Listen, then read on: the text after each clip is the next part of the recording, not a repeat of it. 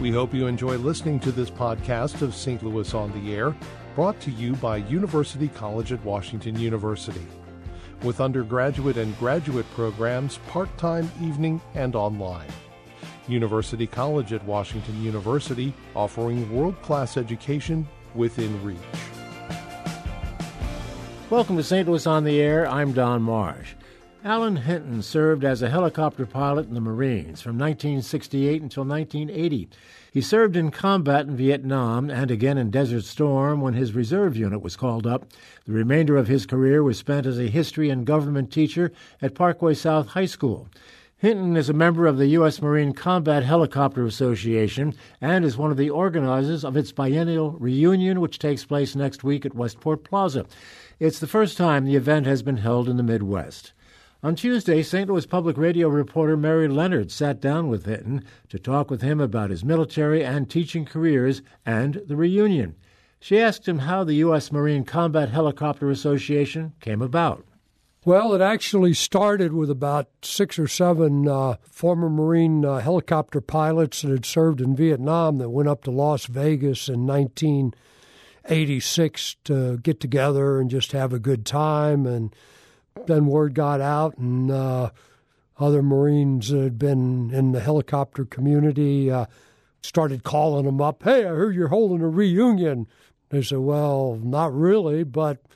So in 1988, we had the first one once again in Las Vegas, and we've been having them every two years since then. We also have members that didn't fly or were connected with Marine uh, helicopter operations in Vietnam. We're starting to get members that are uh, coming back from uh, Afghanistan and Iraq. The only requirement to join is uh, you had to serve in a Marine helicopter unit somewhere in a combat zone somewhere in the world, any time, and you're a member. In fact, a short little sidelight here. I met Bill McClellan at a Veterans Day get together over in St. Charles, and I'd known Bill had served in the Marine Corps. He was there, for, he was still writing columns for the Post Dispatch then, so I just, one Marine to another, just got talking to him and said, Well, uh, who'd you serve with in Vietnam? And he says, Well, I was in MAG 16. And I says, Well, I was in MAG 16. When were you there? 1970. I says, we were there at the same time, but we didn't know it. He actually worked for the public affairs office there, and uh, his mission was to write stories for this newspaper, the Sea Tiger, they used to put out once a week. And so uh, Bill McClellan from the Post Dispatch actually flew on uh, some medevac missions and some other missions. So, as far as I'm concerned, he's qualified to be a member he uh, participated in Marine helicopter operations in a combat zone, and that's about the only requirement to join. Well, tell me about your experiences in Vietnam.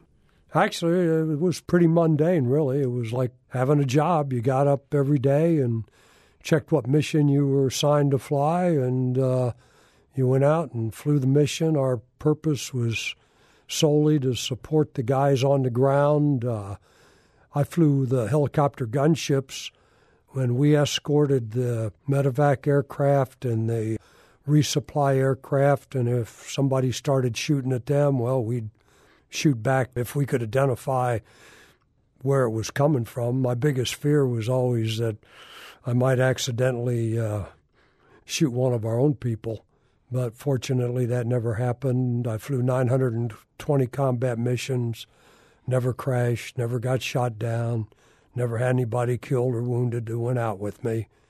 So actually, um, you know, you sometimes you'd fly for weeks on end and nothing would be going on. I mean, you know, you'd fly the mission, you didn't make contact with the enemy. I mean, the only time we came into play was when we uh, happened to run across them, and pretty much that was pretty few and far between. Now, Where were you based in Vietnam? I was based at a place called Marble Mountain, which was right there on the South China Sea, a little bit east of the big Da Nang Air Base.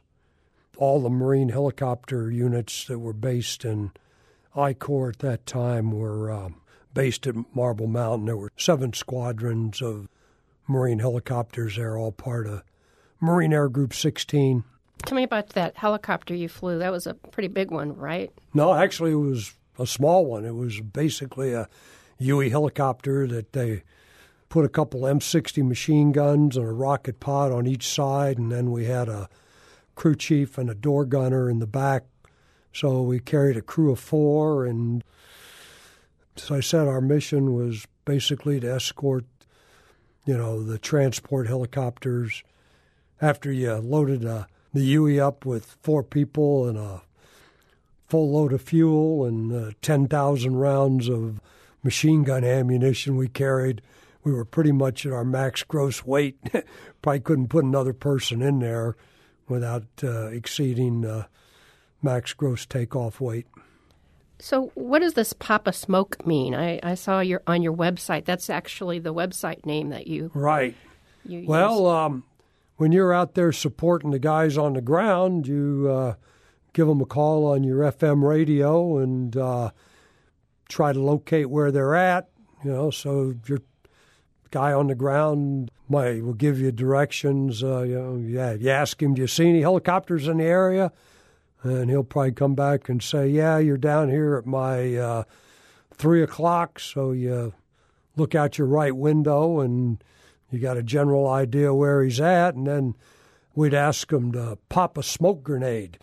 You know, it's just like a regular grenade, except it doesn't blow up. It, you know, it'll be either yellow or red or green smoke will come out of it, and uh, it was just a way for the uh, air crew to locate the people on the ground that we were supporting, and then from there, know, we'd get a briefing from them on the ground. Are you taking fire? Are you, uh, well, what's the situation? And from there, you know, you'd plot how you were going.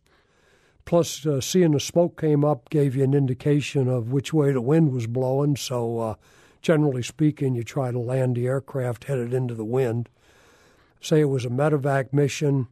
As the medevac aircraft went in to actually pick up the casualty, we'd orbit. And as I said, if they somebody started shooting at them, then we'd try to locate where they were being shot at from and uh, attempt to suppress their uh, their fire. You make it sound like it wasn't scary. There had to well, be some I, days when it was well, a little I, hairy. No, I don't ever remember being particularly frightened. I mean, I knew what I signed up for. I, I went in the Marine Corps officer program while I was in uh, college down at Southeast Missouri State. And when I graduated, they made me a lieutenant in the Marine Corps and sent me to flight school, which is what they'd promised. And uh, by the time I got to Vietnam, I was 27 years old. It wasn't like I was some young kid that just got drafted in and really didn't want to be there. You know, I think we're all thinking about Vietnam this Mm-hmm. week with the passing of Senator McCain. Right. For you as a Vietnam veteran, is there anything in particular that you'd like to share? Well, I mean, uh, John McCain was flying A 4s off an aircraft carrier doing bombing missions over North uh, Vietnam when he was shot down, captured, and a POW for five and a half years. And, uh, you know, his father was the uh, commander of all naval forces in the Pacific. And so he was quite a prize to the North Vietnamese, having captured the son of the top admiral in the Pacific uh, at the time, and uh, you know they tried to use him as a bargaining chip. They offered to send him home early, and of course he saw it as a propaganda thing, and he said, "No, I, I'll uh, go home in the order in which I was captured.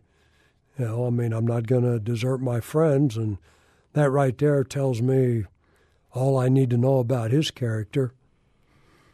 So tell me about the uh, reunion. What do you want people in the St. Louis area to know about this reunion? Well, it's we just get together and uh, have a have a good time. They've got some tours uh, scheduled, you know, to take the wives to various places. The guys will, you know, a lot of times just sit around and talk about old things, and of course, sometimes the the, the more the story gets told, the better it gets. but then again, you know, I try very hard to not embellish any any actual events. You know, just keep it low key. We get together. We have a buffet dinner on uh, Thursday night there, and then Friday night, each individual squadron has their own uh, squadron reunion. I've set that up for my squadron. Uh, we're going to be out at uh, PO's on Friday night out in St. Charles at the restaurant, and then the big dinner that uh, Saturday evening. Uh, Marine Reserve from uh, St. Louis will provide the color guard. We've got uh, guest speakers, and uh, we just try and tend to have a good time. I see you're wearing your USMC T-shirt. Well, is that only... your uniform now that you're retired? yeah, it's the only thing I own. I own a, I own about fifty of these. Seriously? well, see, the one thing I liked about being in the military was yeah, you didn't have to get up in the morning and worry about what you were going to wear. You put on whatever uniform, put on the uniform of the day. You know, for the year I was in Vietnam, I basically lived in a flight suit. Tell me about teaching. You taught high school, right? Right. I taught uh, U.S. history and government at Parkway South High School for 28 years, from 1980 till I retired in 2008. Did your Marine training help? You know, one of the things that, uh, particularly as an officer in the Marine Corps, you know, they they impress upon you very early on that uh, you know you have to evaluate whatever situation arises and uh, just uh, deal with it. The whole idea is to try to create order out of chaos. In fact, I got an interesting story. I'd I'd been through the jungle survival school and a couple other survival schools in my life. And one uh, day in my freshman history class, there was a commotion in the back of the room, right? And these three girls were back there, and they one of them had actually gotten was standing up in her chair, and and they're you know, so I go back see what the heck's going on, and uh, there's a little bug crawling across the carpet and you know they're acting like you know. So I said, "Is this what's causing the problem?" And they said, "Yeah, Mister Hint, everything." So I just reached down, picked the bug up off the carpet, and popped it in my mouth and ate it in front of them. And of course, you know, by the end of the day, that little tiny bug had grown into about a six-inch cockroach, and it. Uh, the grapevine in the school had pretty much every person that retells a story has to add their own their own little bit of uh, to it, you know, so it it grows out of sight. You know, occasionally I'd have to stop a fight or something between a couple of young men or something, and just go down there and. What was harder, being a Marine combat helicopter pilot or teaching high school? Actually, I don't think either one of them was that tough a job. you know, I mean, know what you were getting into. You were telling me about James Edward is it Megill? James Megill, right. Uh, he was one of the first um, Marine helicopter pilots to die in Vietnam. His home, his uh, hometown is listed as Lima, Missouri.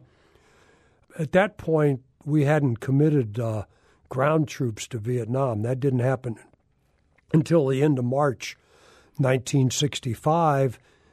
And up to that point, their Marine helicopters had been flying in Vietnam since 62, but generally they were uh, hauling South Vietnamese here and there, and there hadn't been much contact because it was really a guerrilla war. It wasn't, uh, you know, it was basically a lot of hit and run things, a lot of putting people down, looking for folks that you can't seem to find.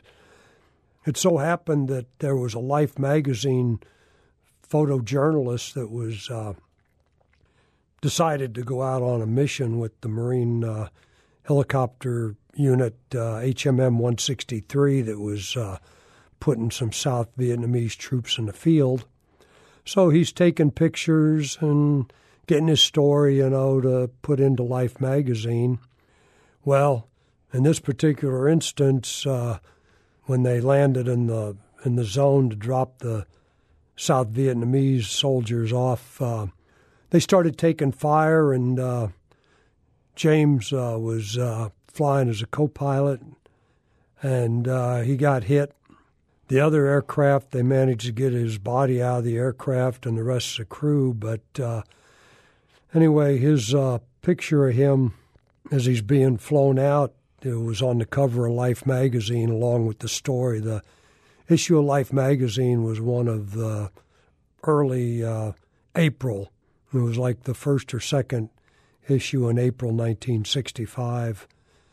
And by that time, uh, we had started to escalate because uh, we were trying to win the war. And, uh, you know, it kind of reached its peak in 1968, but by that time, it wasn't just the local Viet Cong that you were dealing with. The North Vietnamese were sending their regular army troops down into South uh, Vietnam. You know, after Vietnam or even during Vietnam when the troops were coming back, there wasn't a whole lot of accolades. You know, I mean, in my case, I didn't expect it. You know, you hear these stories about uh, oh, they spit on me when I got off the airplane and everything. And I mean, my my experience was I came out of Vietnam, uh, got back to the United States on the 19th of December, 1970. We landed at Norton Air Force Base in uh, San Bernardino, California.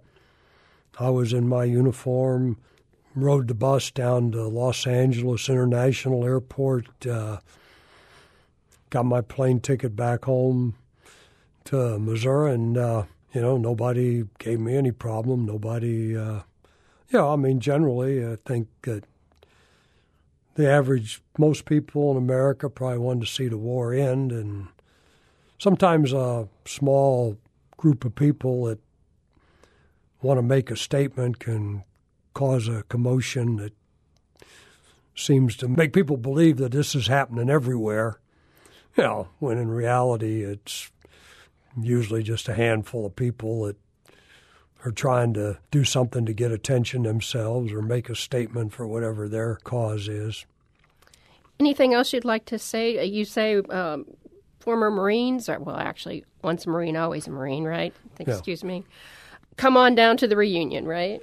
Yes, I mean, even if you're not a member of Papa Smoke, you just want to stop by and say hi and everything. You might run into, as I said, we're starting to get uh, people in the association that have done tours of duty in Afghanistan and Iraq. So you know, you might run into you might run into somebody you know. Mr. Hinton, Captain Hinton, congratulations on the, the reunion. Thank you for your service. I hope it all goes well. Oh, I'm sure it will. That was retired Marine helicopter pilot Alan Hinton in a conversation with St. Louis Public Radio reporter Mary Leonard. The Papa Smoke reunion of the U.S. Marine Combat Helicopter Association takes place September 5th through the 9th at the Westport Sheraton Hotel. You can find more information at stlpublicradio.org slash STL on air. This is St. Louis on the Air on St. Louis Public Radio, 90.7 KWMU.